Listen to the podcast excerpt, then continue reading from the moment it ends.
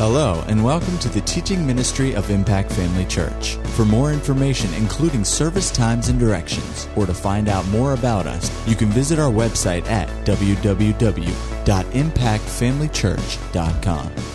We trust you'll be blessed by today's message.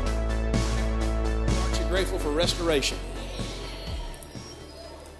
I thought about it after the service today. mentioned this to Pastor in the back room.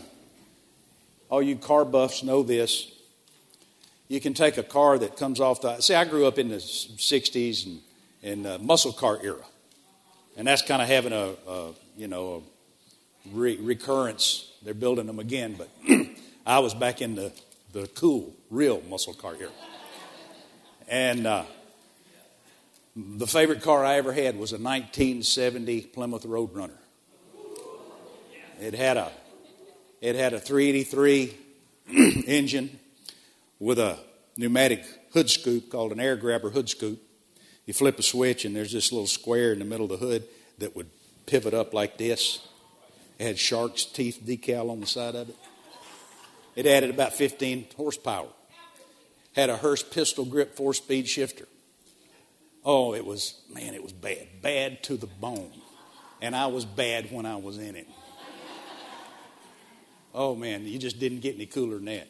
And we were we drag race on the streets and all that. And so uh, anyway, I, I, I like those muscle cars. Well, over the years, I've looked at you know online trying to trying to find one because I wanted to wanted to get another one. Hadn't found the right one yet, but uh, anyway, you know this. Those cars are old now. 1970. What would that be? 70, 30, 40, almost 50 years old. You know, in another four years, it'd be 50 years old. But what they do is they'll take them. There are certain companies that'll restore cars, and they'll they'll put them, you know, back in condition that is not original condition. It's actually better than it was when it was brand new when it came off the showroom floor, when it came off the factory assembly line. It was new then, but a, a, a, a certain high end restoration, like for instance, one company is a rotisserie restoration. A rotisserie restoration, the engine is balanced and blueprinted, all the numbers match, everything is perfect. It's better than it was when it was brand new. That's the way God restores. He doesn't, he doesn't just put it back like it was. He makes it better than it was when it was when it was brand new, better than the first time. Glory to God. This time everything is perfect. Glory to God. So you just get ready. Because God is in the restoring business and He's in restoring mode right now. Glory to God. All He's looking for is the people who will receive. And I tell you, the Lord spoke something to me in the service this morning as Pastor was concluding it because he got up and he put the validation on the word that I had shared. And I know it, it, it was a comfort to everybody because that's Pastor's job. He's the head of the local church. And when he got up and validated all that, you could just sense everybody, yeah, glory to God. Everybody took hold of it uh, with a firmer grip. And, um, um, you, you know, not every church qualifies for what I'm talking about. But you do. You do. So get ready. get ready. Praise the Lord. And services like this, and uh, you know, they may not be uncommon at all, but they're going to become more common. Praise the Lord. Because in these kind of meetings, God moves in ways that you, you can't do with ABC. I mean, in, in services like that, things don't always follow a direct line. Sometimes God takes quantum shifts and leaps and movements and so forth. So be open and willing to move with the Spirit. You know, one of the things he said this morning was that joy would be restored. The joy of salvation. I'm not so sure that's not where it starts, Pastor. That people restore that joy being restored is the gateway that opens everything else up. And and when that happens, it, he just takes care of things that you couldn't take care of if you tried. You remember me talking about my little dog Pinky this morning? Well, I brought her home, you know, and made her part of the family. And uh, every day we go out and walk, and we'll go to different places, different parks, and so forth. So I, I took her, and my wife has a dog too. His name is Snowball. He's a little poodle uh, something mix, Westie, I think. And uh, they're just both sweet dogs, little dogs. So I take them out and walk. One day I took them out to this particular big area, and it had rained the night or before the night before that, and so it was a little muddy, and I was trying to keep them close to keep them from getting out in the mud. So uh, I, you know, kept them in. The, I mean, I, what, they weren't on a leash, but I kept them close by calling them when they get away. But anyway, I looked around at one point and I couldn't see her. She was gone. She was out there in the woods somewhere. So I whistled for her and called her. And as she came out of the woods way across this field, this ball field, I saw her coming. And uh, I could tell she had it on her. Just covered. And as she got closer, I was watching her thinking, doggone, you know, man, I don't want to let this dog in my truck all muddy and all that. And as she, as she, as she ran up, I, I got to looking and it just didn't look right. And I thought, oh no, say it ain't so. And as she got closer, I went over to her and I and sure enough, she had gone out and rolled in poop. And I don't know what kind of animal it was, but from the amount of it, it was like an elephant. She was c- covered in, in, in feces. Now, when I walk out in the woods, I always carry a gun with me. I always carry a pistol with me because you never know when you run into a coyote or something like that. And ever since coyotes killed my other dog, I've declared war on them. I mean it. I mean it. I used to be a live and let live guy with them, but not anymore. Now then, they go down if I get if I get them in my sight. So uh, anyway, I always carry a gun. So when she came running up there and I saw her covered with feces, I pulled my gun out and I shot her. You believe that? Then why would you believe it about God? Why would anybody believe that God would do something like that? If you know that I, being natural, wouldn't do that to a little dog that I'd paid that dear price for and sacrificed, why would anybody think that God would do that to one of his kids? See, when you go out and roll in poop, God does for you, God does for you what I did for my dog. I picked her up gingerly. See, I still love her. I still want her. But the problem is we can't fellowship in this in this in this situation. She's still my dog and I'm still her owner, but fellowship has been broken. I didn't send her into the wilderness and tell her to figure out how to get cleaned up and come see me when you got it done. I picked her up, I put her in the back of the of, of the SUV, you know, and made sure that she was contained as much as possible. I drove to a nearby friend of mine and said, Can I use your basement bathroom? They let me. I got in there with shampoo and conditioner and all that stuff, and I gave that dog a good scrubbing just because I wanted fellowship restored. Now, she didn't even have to clean herself up. She didn't save herself. She didn't find herself a place to live. She didn't adopt me, as it were. And, when, and then when she gets out there and gets all messed up and muddy and covered in whatever, she didn't even have to clean herself up. I do it all. All I need is her to just come to me, and I'll take care of it. Now, God's cleaning some things up in this church, He's cleaning some things up in families. God's, God's cleaning some things up. Praise the Lord. You've come to Him, and He is cleaning it up. Praise the Lord. So, so don't, don't even fall for the lie that you still smell bad. No. When God washes you, you're washed.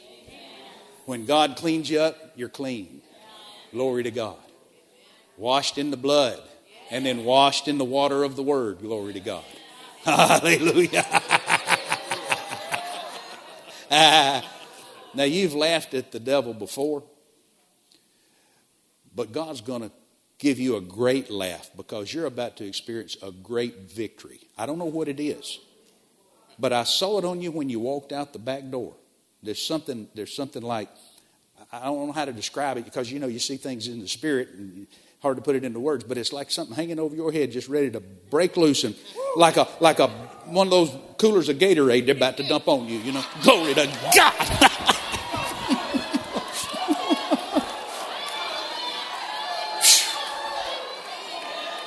my my.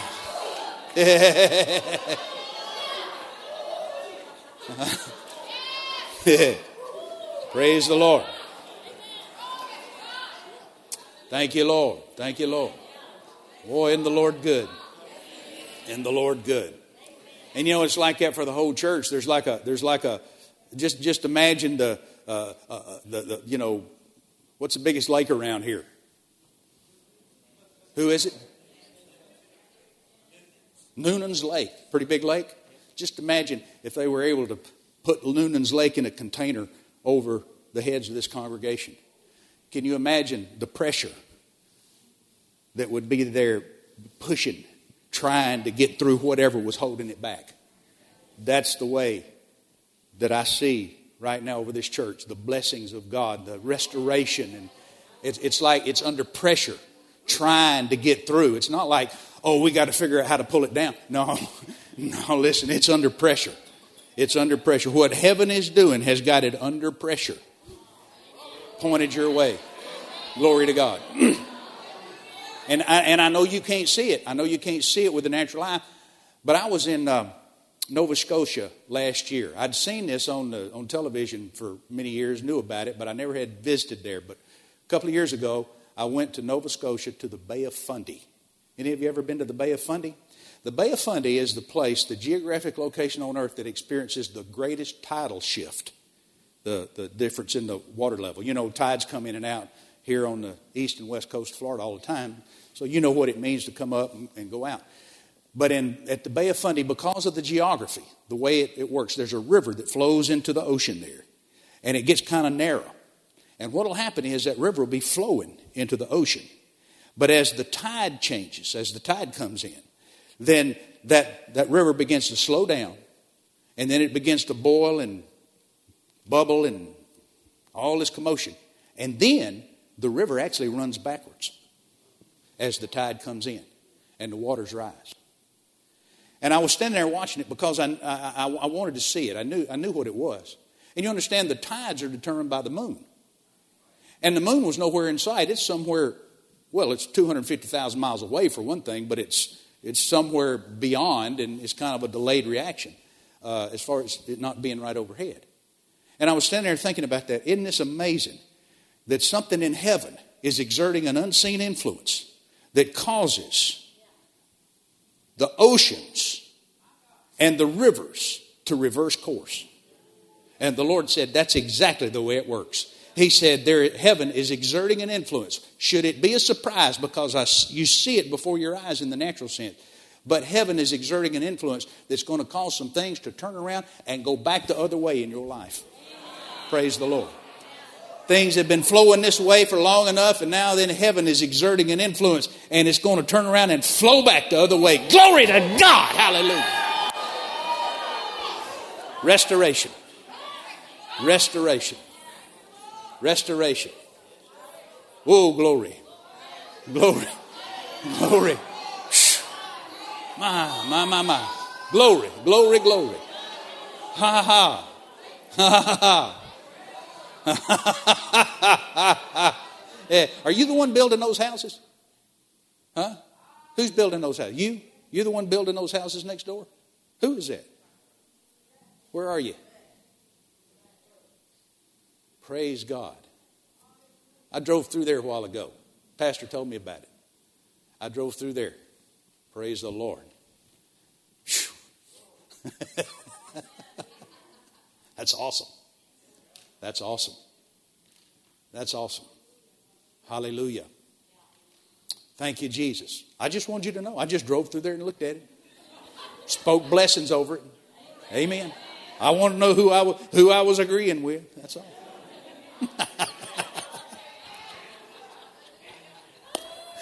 my, my, my. My, my, my. Thank you, Father.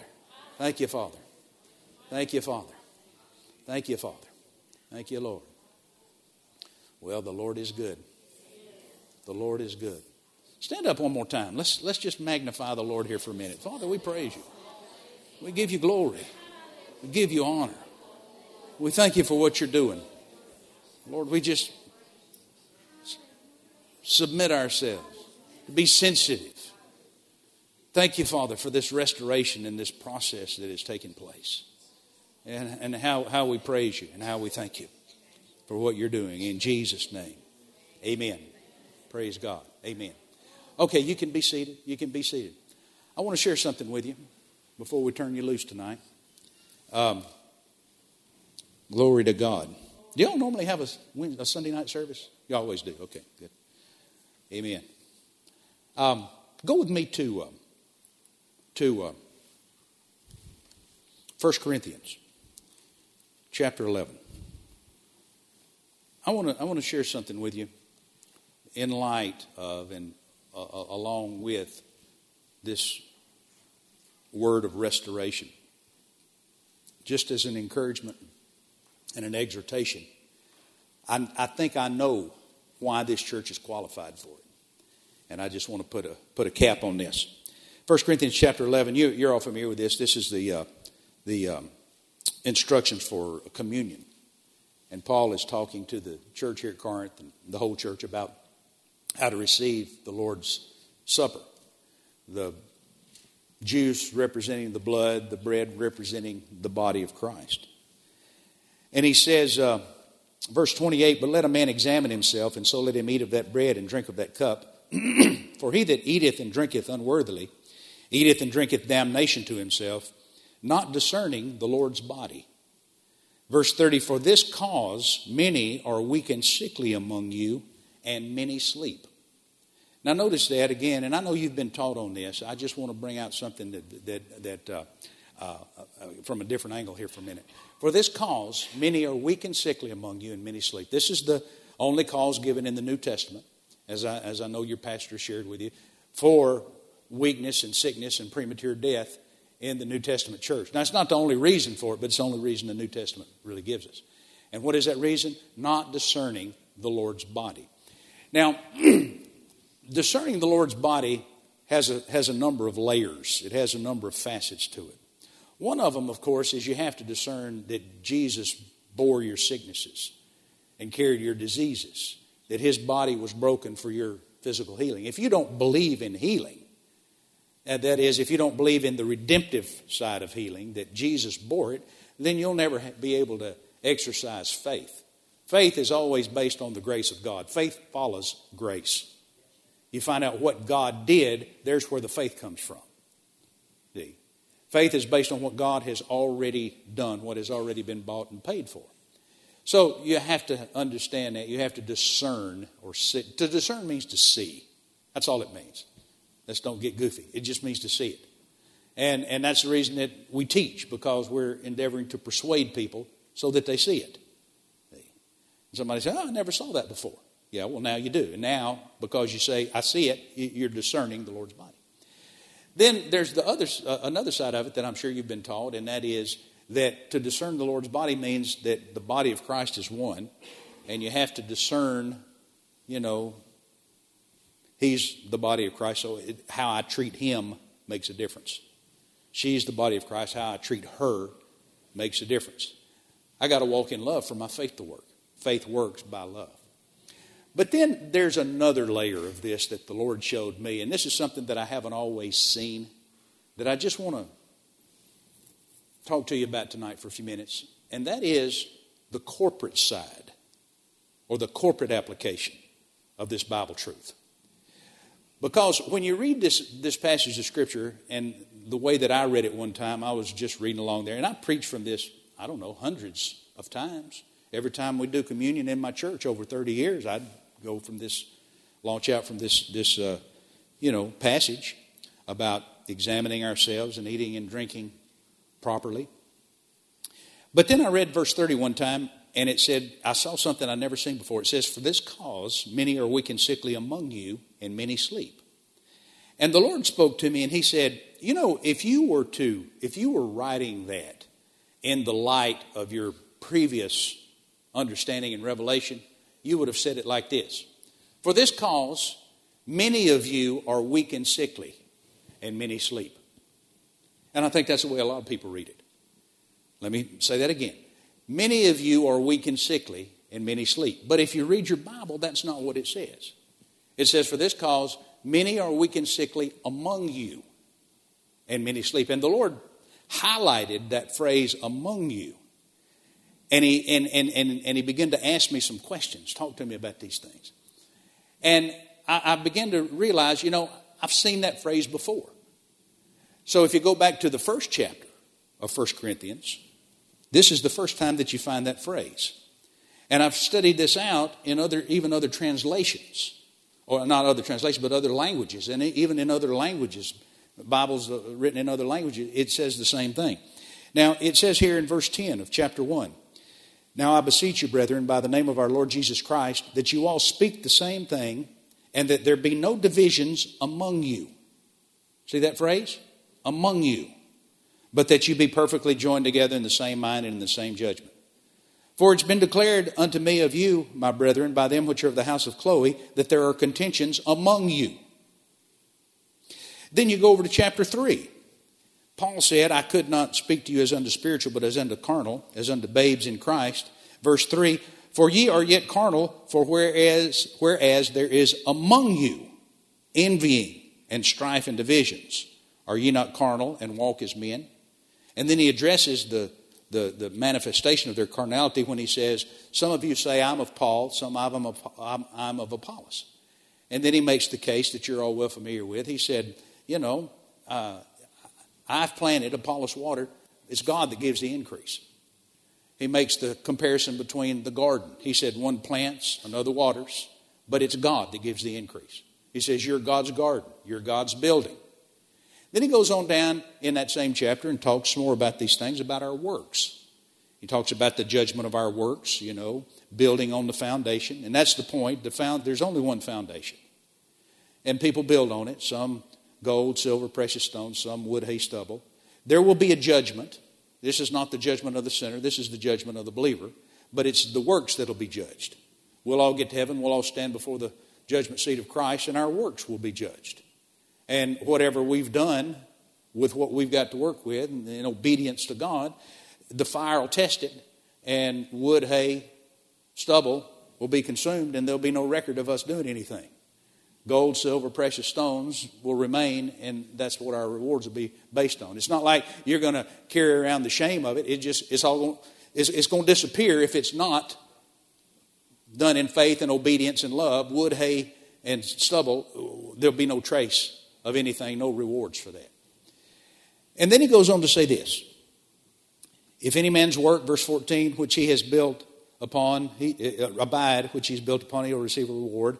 If any man's work shall be burned, he shall suffer loss, but he himself shall be saved, yet so is by fire. Then verse 16 Know ye not that ye are the temple of God, and that the Spirit of God dwelleth in you? Then verse 17 If any man defile the temple of God, him shall God destroy, for the temple of God is holy, which temple ye are. So he says, Know ye not that ye are the temple of God, and any man that destroys the temple of God or defiles it, God will destroy. Now, I don't know about you. I was raised Presbyterian, and very little of that. I went when I was forced to, and as soon as I got old enough, I, I quit. Uh, I, I, you know, I mean, I, I'm not down on them, but I'm, I'm, glad I went. I learned the hymns and I learned the doxology and the Apostles' Creed and, and all that. So I, I got some, some, out of it, but most of it is pretty, pretty dull and dry. So I went the way of the world and then I came back. But while I was in there for a season there, I went to the Baptist church. You know, I'd visit the Baptist church, go with my school friends, things like that. And I'd hear that verse of scripture, you're the temple of God, and if you defile or destroy the temple of God, God will destroy you. And that was always brought out in the context of like, if you smoke, you're defiling the temple of God, and God's going to kid you for it. Any y'all hear any teaching like that? It's, what you do to your body. But really, that's not what he's talking about. It really has nothing to do with that. Because as you probably are aware of, there's a scripture, this same scripture in the Amplified translation says this. It says, What? Know ye not that you, the whole church at Corinth, are the temple of the Holy Ghost? That He dwells in you both corporately and individually. And so, what the Lord is talking about here, what the Holy Ghost is talking about through Paul, is not the physical body, but he's talking about his body. And he says, What? Know ye not that you, the whole church at Corinth. Now, it's very important to look at these things in the light of the whole church at Corinth, because this will cause what we started with to make sense when he says, What? Know ye not? Oh, I'm sorry, when he said, For this cause many are weak and sickly among you, and many sleep. And so the Lord took me back to my church. Now, give you a little history, I, I, I came back from Rhema in the early 80s. I started my church in Birmingham, Alabama in 1982. And we just took off building. I was like your pastor. I didn't think I was called a pastor. But we didn't have any patterns to follow. There, were, there, there weren't any what we would call word churches that you could relate to. They were either big or they didn't exist. And if they were big and you're starting out with nothing, it's kind of hard to, hard to connect. So, you know, I, I thought I was going to travel and, and uh, change the world that way. But uh, anyway, I got busy, and after a few years, I finally realized, you know, I guess I am called a pastor. Nobody else is showing up to take it, so I'll just, I'll just stay with it. So one thing I did, I committed to the Lord to do my best. And I stuck really close to Brother Hagin, as your pastors did. Followed him very closely. I spent thousands of dollars and traveled thousands of miles over the years just to be in his meetings. I'd go back to Tulsa and get in all those Bible seminars. I would, I would follow him on the road. I, would, I had him into my church six times over the years. Three of those times were for two week meetings. And um, so, so anyway, I, I just followed close and I took what he was teaching and I just trusted the Holy Ghost to show me how to make it work in a church. Even though I know he's not pastor in a church yet, he was my pastor. And so I just applied it as best I could. And, you know, we made some mistakes, but who doesn't? That's no big deal. I, we, got, we got some things right. And as a result of it, we begin to grow and we, be, we, we, we, we begin to flourish. And, and uh, things begin to happen. Because when you preach the word, signs are going to follow it. And I didn't have any better sense but just to preach it like it said it. And, and, and, and I got it. And we started getting testimonies. And I mentioned this morning, I said, you know, I come into this place and it's like redemption's oozing out of the walls. That phrase was actually used about my church. That's where I got it. Some uh, one of the Rhema singers uh, that that moved to Birmingham to base out of my church said that about our, our church one time. He said, "Man, you come in here, it's like just just redemption, healing, prosperity oozing out of the walls." I, and I, I I realized it, but when it's home, you, you really don't pay that much attention to it. It's just you kind of figure that's the way it is everywhere. And then you get out there and you travel around, you find out it ain't so. But that's the way it was. We just, we, we just had this, we, we built this atmosphere. And people would come in among us and get healed. And people would come in among us and get delivered. Not based on their faith. You know, sometimes people come in, they, they don't have time for the 10 steps to um, whatever. But we saw over and over, and I know you've seen it here, we saw over and over people would just come into the service, green as a gourd. Didn't know anything about the word, you know, maybe just barely saved. Just come in, and before you know it, their lives are just changed. Just from being among us. Because there is a corporate anointing, and really the corporate anointing is the greatest anointing of all. You know, Brother Hagin used to teach that. We have individual anointings. And some people are anointed for different things, but the corporate anointing, that's the greatest anointing of all. And, and, and, and the Lord, the Lord wants to develop that. Now, Pastor this morning mentioned how that, and this became real popular, I think, in the late 80s, about somebody having a, a minister having a word for the next year. Uh, I never really aspired to that. The Lord spoke to me last year about restoration, but I listened. Brother Sumrall was one. He, he would get a word like every year, what the Lord's saying about next year. Different ones put out newsletters. Still do. What the Lord says is coming next year. Well, during that time, somebody asked Brother Hagin, What's the Lord saying to you about next year? And he said, I got thinking about it. Thought, that's a good question. I'll go ask him. So he said, Lord, what do you want to do next year? And he said this, and I'm sure you, you heard him say this. He said, he said, I asked the Lord, and the Lord told me, I want to do the same thing that I've always done. I want to raise up strong local churches that'll preach the word and flow with the Spirit. Everybody's heard that. See, that phrase has really gone around the world multiple times. We've all borrowed from that. We've all made use of it one way or another. A church that'll preach the word and flow with the Spirit. But now, when he said that the first time, and I don't remember what service it was in, but I was in the service when he shared that for the first time. The first time he said it, and I, I, I can remember it as vividly as if it was this morning. What the Lord punched, you know what I mean by that? How he'll punch a certain word or kind of emphasize something. What he punched to me was the word strong. He said, I want to raise up strong local churches that'll preach the word and flow with the Spirit. And that's what I heard the Holy Ghost emphasize. Well, I, I just held that in my heart for years, thinking, yeah, okay, strong. Praise the Lord. Now remember, for this cause many are weak and sickly among you, and many sleep. And so what happened was, just as we followed God and obeyed Him, we, we developed a strong church. Our church became a strong church. It wasn't the biggest church, but it was strong. And that strength translated into a corporate atmosphere that people could come into and get extremely free of anything. I mean, I could stand up here and tell you stories all night long. I remember one time we had just moved into, and I think you, you went to the building that we were in on the Parkway, probably to one of Brother Hagin's meetings, you know. That used to be an Assembly of God church that they vacated when they built the big cathedral. Well, we bought it a thousand seat auditorium, balcony, uh, probably 50,000 square feet of space, you know. Uh, our parking was limited, but we, we, had, a, had a nice facility and, and we fixed it up. But when we first moved in there, the Lord blessed us with that building, but there weren't that many of us. I was maybe 200 people. We moved into a thousand seat auditorium. Every, every family had its own pew. You know, it was, it was, we rattled around like a BB in a shoebox. Just, you know. And, and, and uh, then the building had sat unoccupied for some time, and it was in disrepair. The roof leaked. The uh, water had damaged some pews. Carpet was old and dated. It was thick, red shag carpet. Everything was red. Because in those days, the assemblies of God did everything red for the blood of Jesus. There were red velvet drapes hanging up behind them.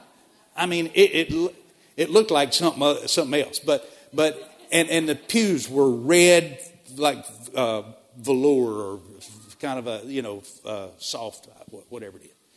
So it's dated, it's musty, it's worn. As they were building the new building, they didn't put any money into the old one. And so we got the building. Now, praise the Lord, we got it.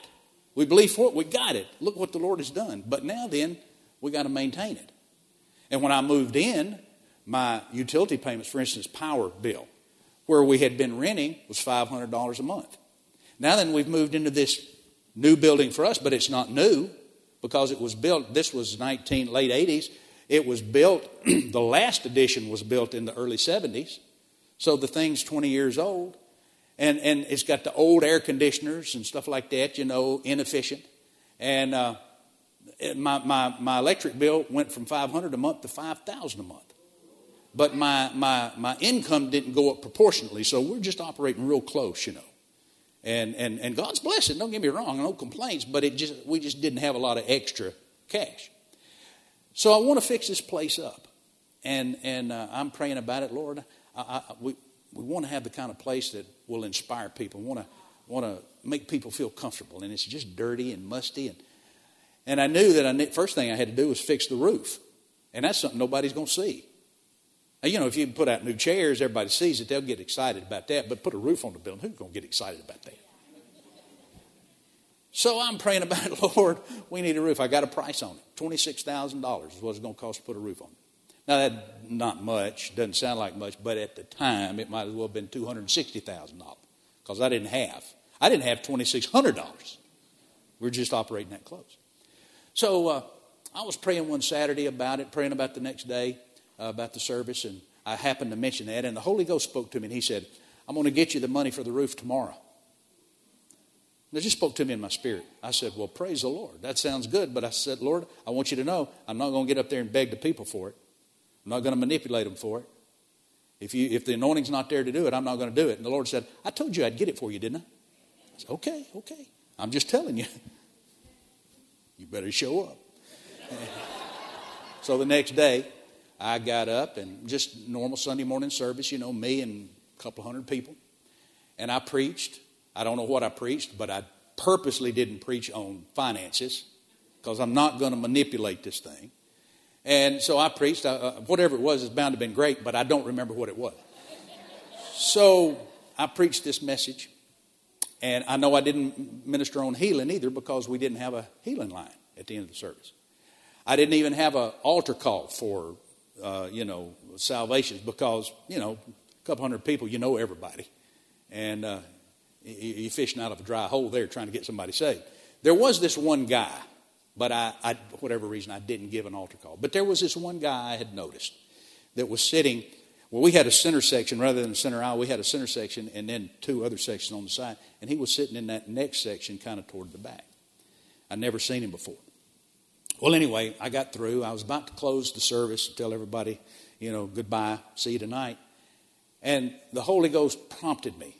Now, receive the offering for that roof. And the anointing that was there, I knew, I knew the Lord was prompting me. So I said, okay. I said, we got one more thing to do before we go, and I went through the whole thing about we need to put a roof on this building, we want to put new pews, new carpet, and all that. But first thing we got to do is patch the hole in the roof. So, we're going to receive an offering this morning. I've already got the bids on it. I know what it's going to take. I know what kind of roof we want. It's going to cost $26,000. I said, so if there's anyone here today who would like to give $26,000 toward the roof, we will receive it, and then we'll go home. And I looked at them like this, and they looked at me like you're looking at me now. Like, okay, what's the joke? We're waiting. Where's the punchline? So I stood there for what was just a few seconds, but seemed like a long time. And I said, okay, well, if nobody's got 26000 you want to put into it, if two people want to give 13000 apiece, then we'll, we'll receive that. We'll have our money for the roof, and we'll go home. And again, just this silence. Nobody knew what to say. Never seen anything like this before. I've never done anything like this before. So I said, okay, well, if nobody's got 13,000, then maybe somebody'd like to give 10,000. Little girl, young lady worked in the nursery back there toward the back of the main floor. She said, Pastor Webb, Pastor Webb. Yes, ma'am. I said, uh, you know, sometimes people want to do things, they want to help, but they don't have the money to put into it. But maybe we could have like a work day and everybody chip in help. I said, you know, that's a great idea, and there's going to be plenty of opportunity for that. But trust me, putting a roof on this building is not a job for a bunch of people that never done it before try to do it on the weekend. We need the pros on this one. So then, back over here, a guy raised his hand. And he said, Pastor? Yes, sir. He said, True Christian Ministries. He, he had had a church that had kind of dwindled down to just a few, and then he went out and started traveling. He brought his people over to my church maybe a, a few months earlier.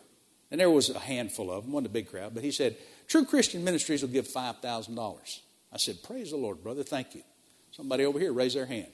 I'll give 5000 Somebody over here, I'll give 5000 Well, we got maybe three of those. I said, That's great. I said, Anybody want to give 3000 Hands went up.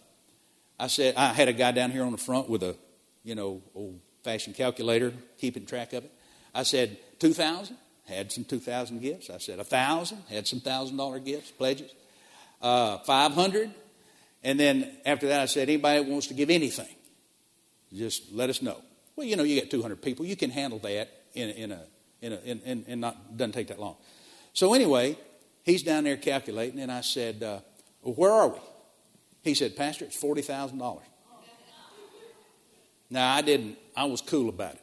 Was, it was like, oh, yeah, yeah, I knew it was going to happen. But on the, on the inside, I'm thinking, $40,000. OMG.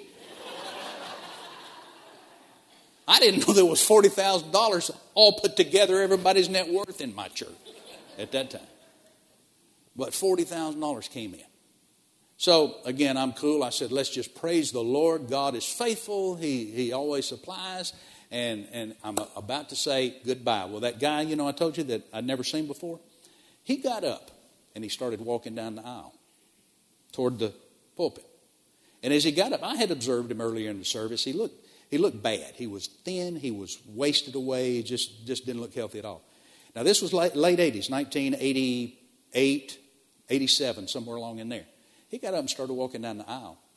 And as he walked to me, the Holy Spirit spoke to me in my spirit, just, you know, just to me. Nobody else heard it. But he said, He's a homosexual. He has AIDS. He's coming down here for healing. Lay your hands on him. I'm going to heal him. Now, in 1987, AIDS wasn't, I mean, it was, it was known, but it wasn't widespread like it is now. It was kind of, that was, it was just kind of coming into, you know, the common vernacular. And I had read a little bit about it, but I didn't know too much about it. I just knew it was a disease of the immune system that primarily targeted, you know, homosexuals and, and uh, people that use needles and things like that. And so uh, he walked down there and he stood in front of me. I said, Yes, sir, what can I do for you? He said, I want to be healed. Well, that's what the Lord said. He's coming to be healed. I said, What's wrong with you? He said, I've got tuberculosis. Well, I knew from reading that tuberculosis was one of the diseases that was killing them. Because AIDS itself is not what kills you. That it shuts your immune system down and then anything can kill you. And tuberculosis, TB was one of the main diseases. So I said, okay. So I laid my hands on him and I ministered to him. There was no feeling, nothing. We dismissed and went home. That night we came back, I didn't see him. Wednesday night, he's in service again. But this time, Pastor, he is glowing like, like there's a, a light's been turned on. He's still underweight, but man, he is just smiling. And I said, Man, you look good. He said, Pastor Webb, when you laid your hands on me, I sprouted wings. He said, I hadn't been able to eat anything solid in weeks. I hadn't been able to sleep in weeks. I went home and I've been sleeping and eating ever since. I said, Glory to God, that's wonderful. I talked to him a little bit about moving on with God and, you know, getting in the Word and so forth. And, but then I asked him, I said, I want to ask you a question. I didn't call for a healing line. I didn't give any kind of an invitation. You just got up spontaneously and came down that aisle. I said, Why did you do that? Why did you come? We hadn't even talked about healing. He said, Because when I saw that little crowd raise $40,000, I knew it had to be God. and that offering, Pastor, inspired him and he moved out, and God healed him of AIDS. They still don't have a cure for it. Doctors still don't have a, a slam dunk cure for it. They treat it, but they don't have a cure for it. God healed him, brother. And I'm telling you, we had things like that. We just had a steady diet of things like that. As far back as when we were small. Now, when we got up to, you know, a thousand people, we, we saw stuff like this all the time. We, we saw people come in among us and just get free. Not because they, that guy didn't know anything about faith. He didn't hardly know anything about God. But because he was among us and there was this corporate strength and power, praise the Lord, he got healed. We saw things like that happen all the time. We had the dead raised in our ministry three times. The most notable, the, the, the, the testimony I like the most is one that happened with my wife. I was traveling by, by then, and this would have been in the 90s, and I was off speaking somewhere. I might even have been at a, uh, uh, you know, I think I was at a, a our, our, church had taken a men, a father son snowmobile trip out to uh, near Jackson Hole. I think that's where we were. And so we're out there in the, in the snow playing with the fathers and sons of the church.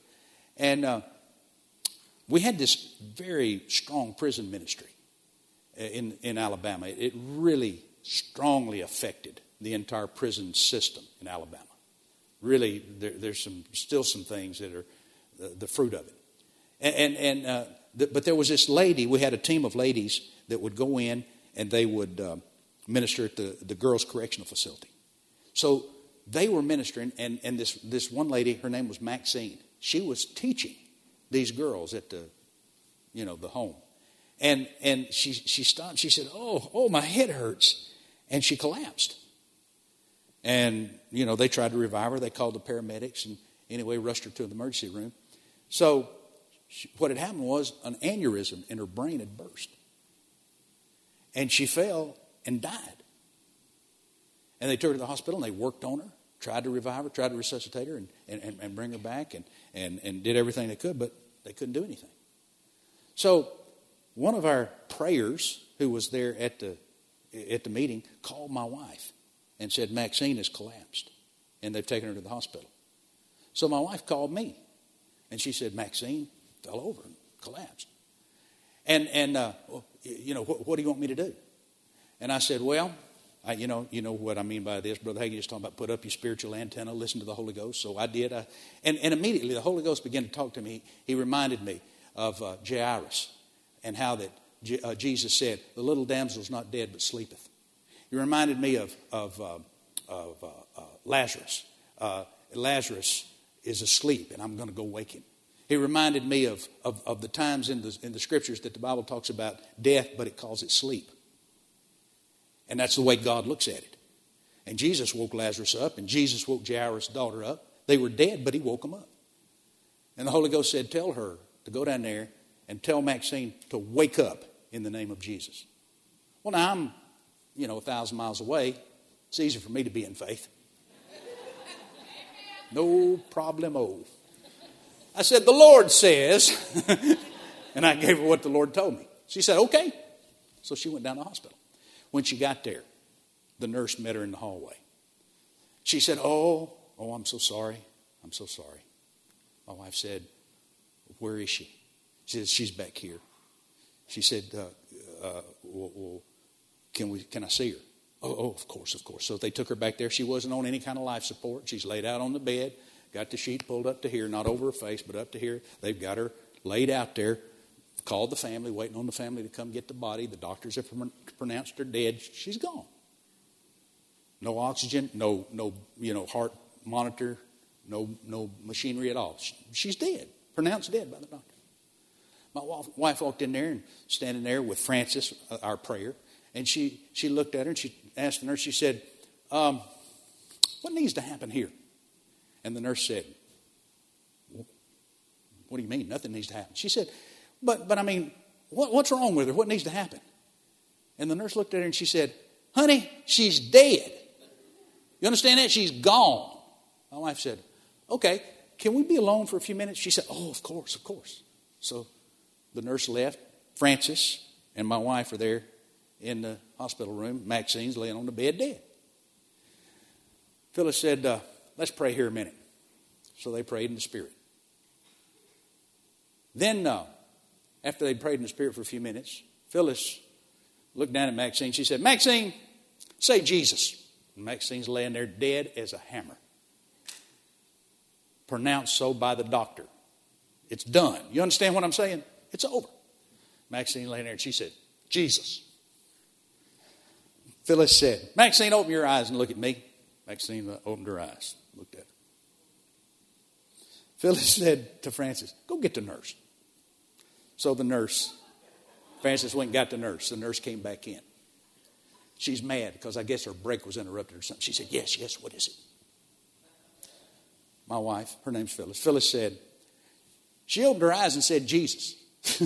the nurse said, No, she didn't. That's not possible. She said, Well, she did. So she went over there, you know, and took her little pen light, opened her eyes up, and shined it in there and looked around. And she's gone. Phyllis said, Maxine, say Jesus. Maxine said, Jesus. that nurse went, ah! and ran. Ran out of the room. Ran, got the doctor. The doctor came back in there. Maxine's awake, talking Jesus, alive and well. There was no brain damage, there was no physical impairment, there was nothing. She was totally normal. The only, only thing was her memory was gone from the time she died until she woke up. She didn't remember collapsing. Last thing she remembered, she was preaching to the girls. Glory to God. Glory to God. My Lord. We had we, we saw stuff like that. Now see, that happened in my church, but I can't even claim credit for it. All I did was was manage it from a thousand miles away. I did I did my job, don't get me wrong, you know I mean? But and, and there's a whole nother truth right there, how how safe it is to be under authority.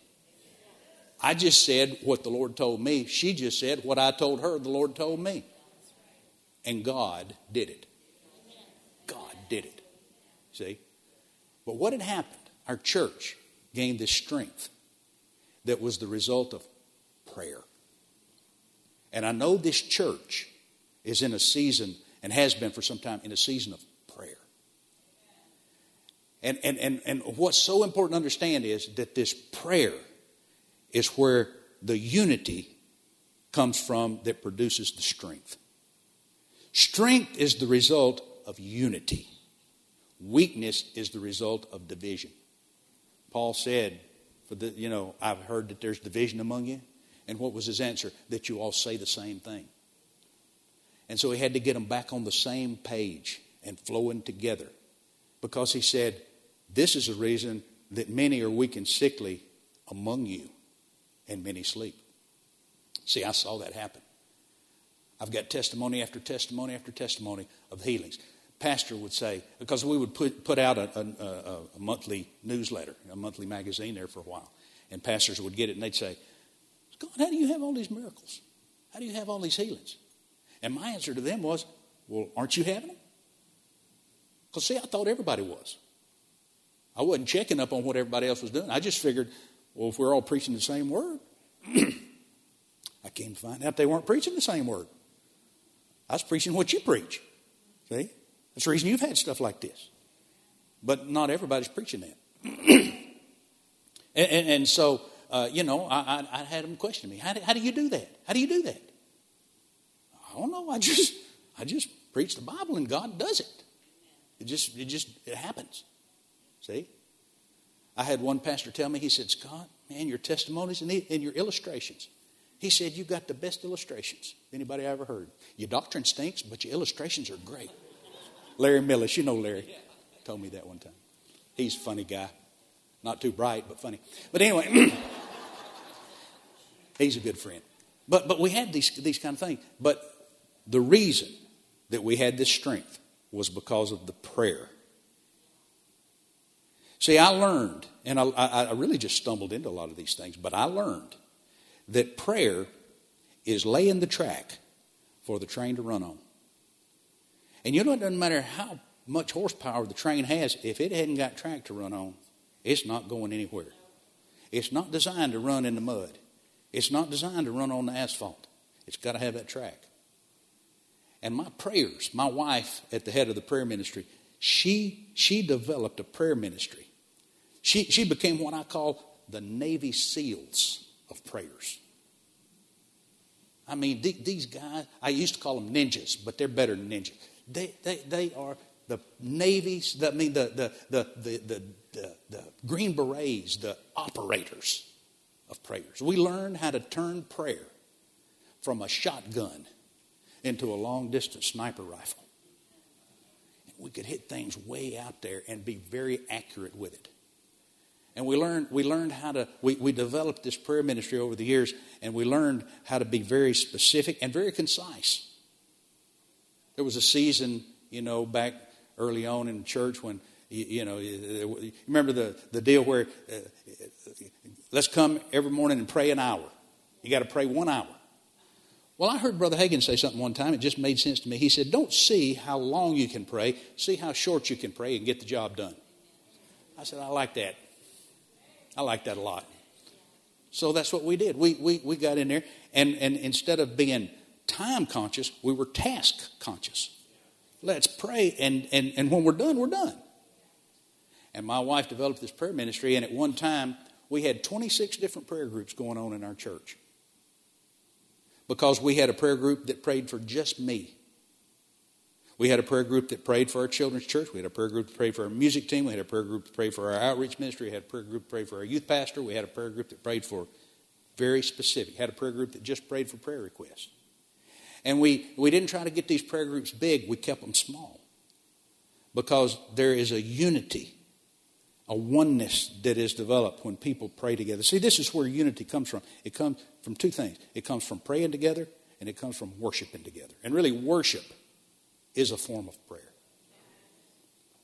And as, as, as, as, as our prayer, as the prayer went forth, this corporate strength developed. And it made me look so good. It did. Because, I mean, that's, that's, the, that's the way the press writes it up. You know, I'm talking about in the, in the body of Christ. Oh, Scott Webb's church. Yeah, man, Scott Webb's got a kicking church. See, it's all about Scott Webb's church. But, see, I knew. I didn't do anything. I just showed up. I mean, I studied and I prayed myself, but I just showed up. And the train ran because the track's been laid. They'd pray something out that week, and I'd get up and do it on the weekend. And it produced a strength. And the unity among the prayers spread out into the church itself. And that unity, that, that oneness, that determination to see the move of God. But then you know what happened? Over a process of time, we got involved in some other things. I got involved in a building project, you know, got to build a bigger building. Started doing some things, and, and for whatever reason, I never intentionally did this, but for whatever reason, I guess we just got distracted, and some of that prayer kind of went by the wayside. Well, see, we, we treated prayer with great honor. The building that, you know, I was telling you about earlier, we had a room that was designated just for prayer. Nothing happened in that but praying. Even when the prayers got together, they didn't talk about recipes and they didn't talk about the, the, the movie they're going to go see or where they're going to go eat lunch afterwards. We prayed. That was it. You want to talk about stuff? Talk about it outside this room. This room is for prayer. And we kept those prayer meetings to 30 minutes because usually when one finished, there was another group waiting to get in there and pray. But it developed such a corporate strength in our church that we had those kind of manifestations just on a regular basis. But then when the prayer tapered off, things started happening. And at the time, I didn't realize it. I didn't realize what the cause was. But like people would come in there and get healed without even knowing how, without even knowing anything about God. All of a sudden, people that should have been healed are dying. One man I know, strong supporter of mine, great guy, got cancer. We prayed so many people through cancer. We'd seen so many cancers healed. I, I couldn't begin to even count them. I'm talking about life and death situations just turned around. Man, we pulled every lever, we pushed every button, we twisted every knob, and he died. 69 years old. Now, that may not be young, but it's not old enough to die of cancer. Actually, no age is right, is old enough to die of cancer. If you want to die, die, but don't let cancer kill you. But what happened was, and, and so often people will look at somebody that goes through something like that, that, that loses a battle, and they'll, they'll think. Some people have been stupid enough to say it, but most of us have thought it. You know, if they'd have had more faith or if they'd have done something else right, that didn't have to happen. But you know, the Lord showed me, He said, it wasn't their fault. It wasn't their fault, it was the church's fault. Any more than it was the guy that got healed of AIDS to his credit. It was to the church's credit because he came in among us and found a strength. But now, then, when people start dying, that strength is waned, and many are weak and sickly among you, and many sleep. And so the Lord began to show me these things and show me how a lot of times it's laid at the individual's feet. They didn't have enough faith. They didn't do this right. They didn't do that right. He said, and it's not theirs. It doesn't, it's not at their feet that it should be laid. It's because the church has gotten distracted. See, I had to build a new building. I had to do all this stuff. And uh, I, now I'm not, who's the music leader around here? You or you? I'm not going to knock your song. But you know that song we were singing, God is a big God?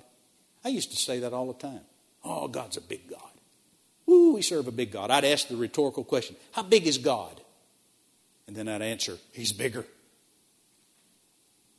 But one day, my wife asked me, See, praying people hear from God. My wife asked me, she said, Where in the Bible does it say that God is big? And I knew it was the Holy Ghost asking me that question. And you know, how many of you know when the Holy Ghost asks you a question, it's not because he doesn't know the answer? He'll ask you the question and give you the answer at the same time. But I heard the Lord talk to me through her, and immediately I saw where the Holy Ghost was going. She said, Where does it say in the Bible God is big?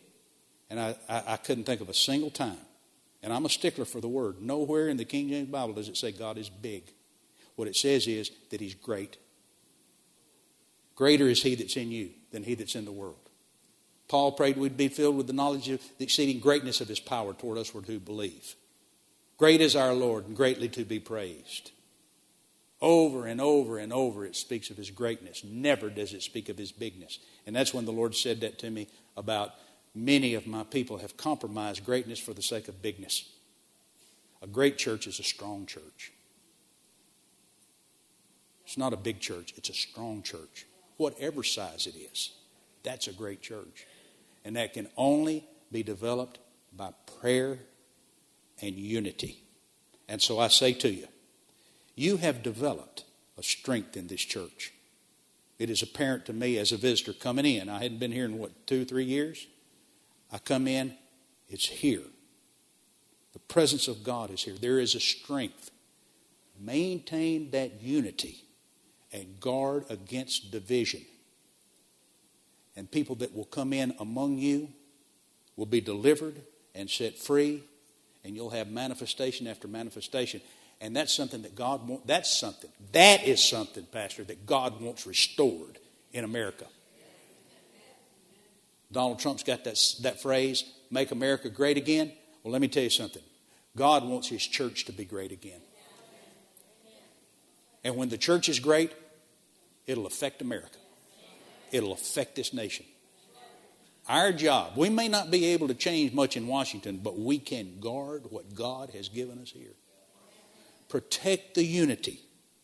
Protect the strength here. Don't let politics, don't let any kind of division get in here and compromise that. And as long as, as long as you're flowing together like that, this will be a place of safety where people can come in and be safe. You know, Jesus said, and I'll close with this Matthew chapter 16. Jesus said, Upon this rock, I will build my church, and the gates of hell shall not prevail against it. You know the scripture. Well, the church that Jesus builds is a place that the gates of hell won't prevail against. Now, there's a lot of programs out there that they say you use these principles and anybody can build a church anywhere. But Jesus didn't say anybody's going to build a church. He said, I will build my church. And that's what the gates of hell won't prevail against. Now, that's going to be the place of safety in these last days, is the church that Jesus builds. Strong local churches. Strong local churches. Glory to God. And as you, as you just are a part of it, I mean, st- we still have to live by faith, I understand that, but just being a part of it will cause you to increase. It'll cause your life to flourish. It'll, it'll fix things that you don't even have to think about because you'll be part of that rolling train. And you know nothing stops a train.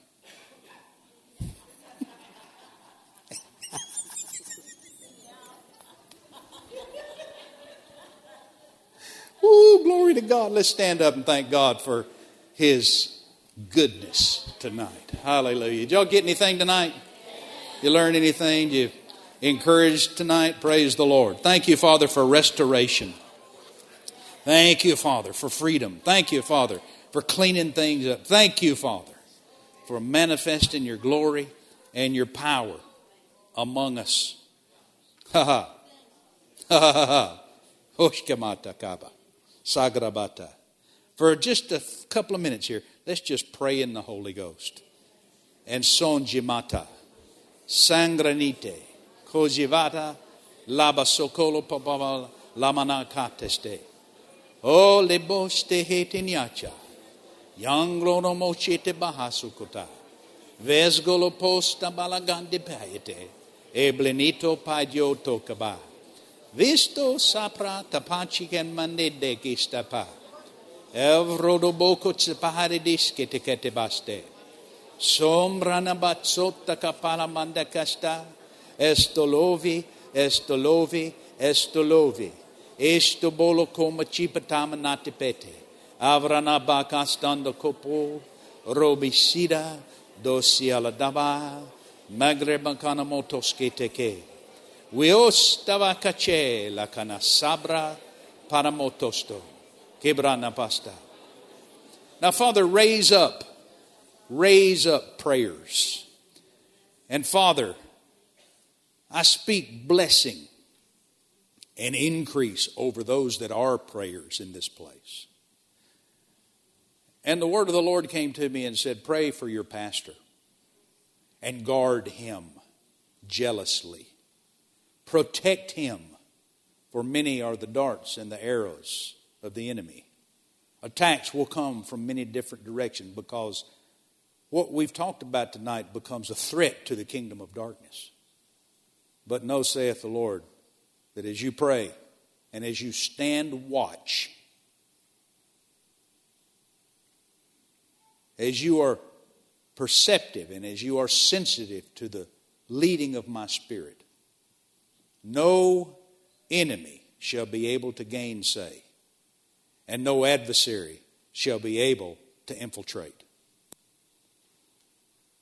Hold your pastor and hold your church leaders up before me and pray for boldness on their part that they might move forward without compromise.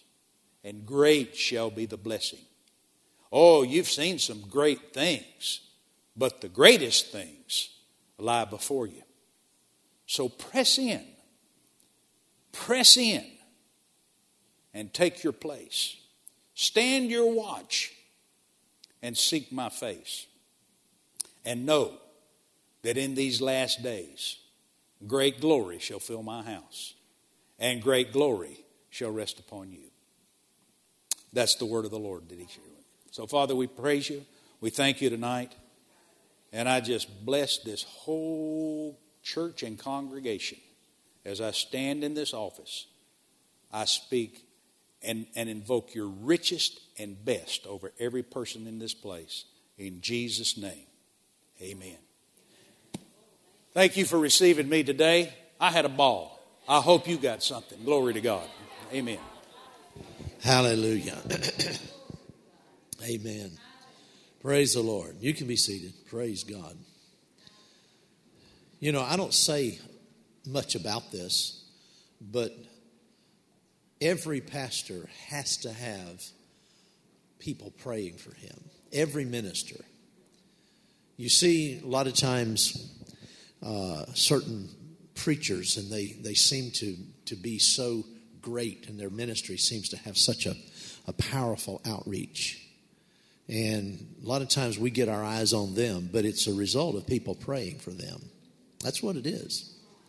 God takes the most unlikely people and, and just uses them to bless the world, but he does that by joining people to them. And, uh, you know, I, uh, uh, a few years ago, over the years, I've had uh, uh, just uh, two or three people that have made it a purpose and a, and a calling to pray for me. And I could always sense that. I could always sense that support. Uh, and, and I still have one or two here, even, even among our, our church right now, that I know that they've made it a, a, a business to pray for me. And that means everything. But sometimes it's not that that person's, those one or two people's prayers don't prevail. It's not that. It's a, it's a body thing. God requires more of the body than just one or two. And it's not that, that, that those people don't know how to pray or their prayers aren't effective. It's just that's not the plan of God for, for everything to flow through one or two persons or one or two people to get the job done. I remember back in the uh, when when did we go to Dad's? Did, were you at the at the uh, birthday party for Dad Hagin in Charlotte that time we went to at the Jackson's house? Yeah. Uh, what, what? This is at their house. Yeah. When was that, Angela? Early '90s, maybe. I, I saw Dad going through a, a Dad Hagin going through a real battle he had always seemed so bigger than life. And when I'd get close to him, he, he looked frail and he looked tired. He looked like he was giving up, actually. It, it was like he, he had lost his, his desire. Now, in the pulpit, he was always the same, but when you saw him uh, just alone, he just he, he was tired. It was it was as if he he he was struggling to even stay here. Come to find out, Ron Halverson had passed away. This was a man that had prayed for Dad Hagin so uh, uh, purposefully, and he had a team of people that were just used of God to pray for Dad Hagin. I mean, they just prayed for him just constantly.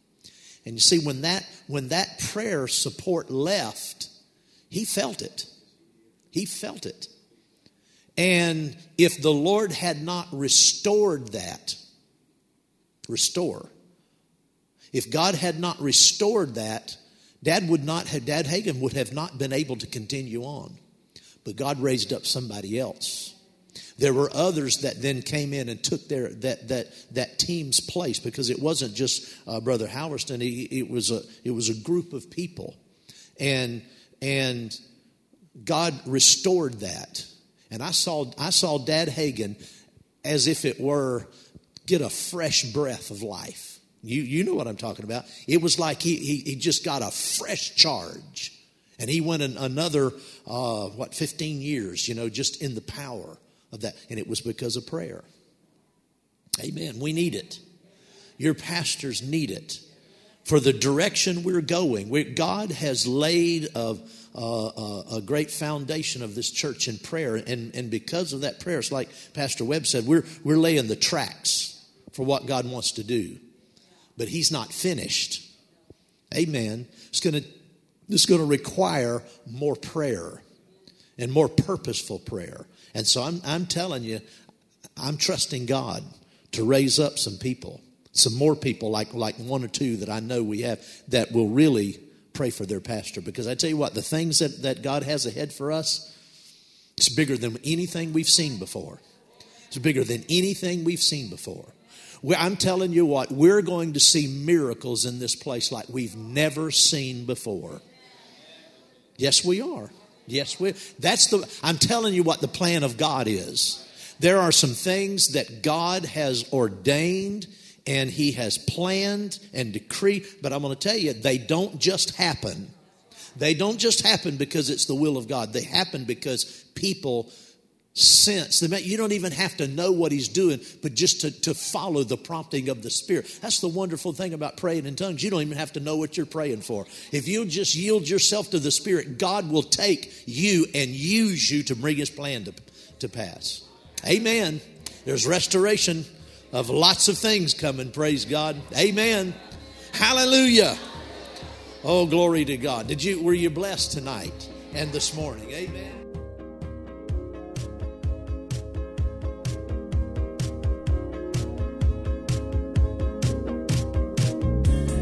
At Impact Family Church, it is our desire to see you blessed through the power of the Word of God. We have been helping people to change their world for over 25 years through our dynamic ministries and teaching. If you are going to be in the North Central Florida area and are interested in attending our services or just want more information about us, you can visit us online at www.impactfamilychurch.com.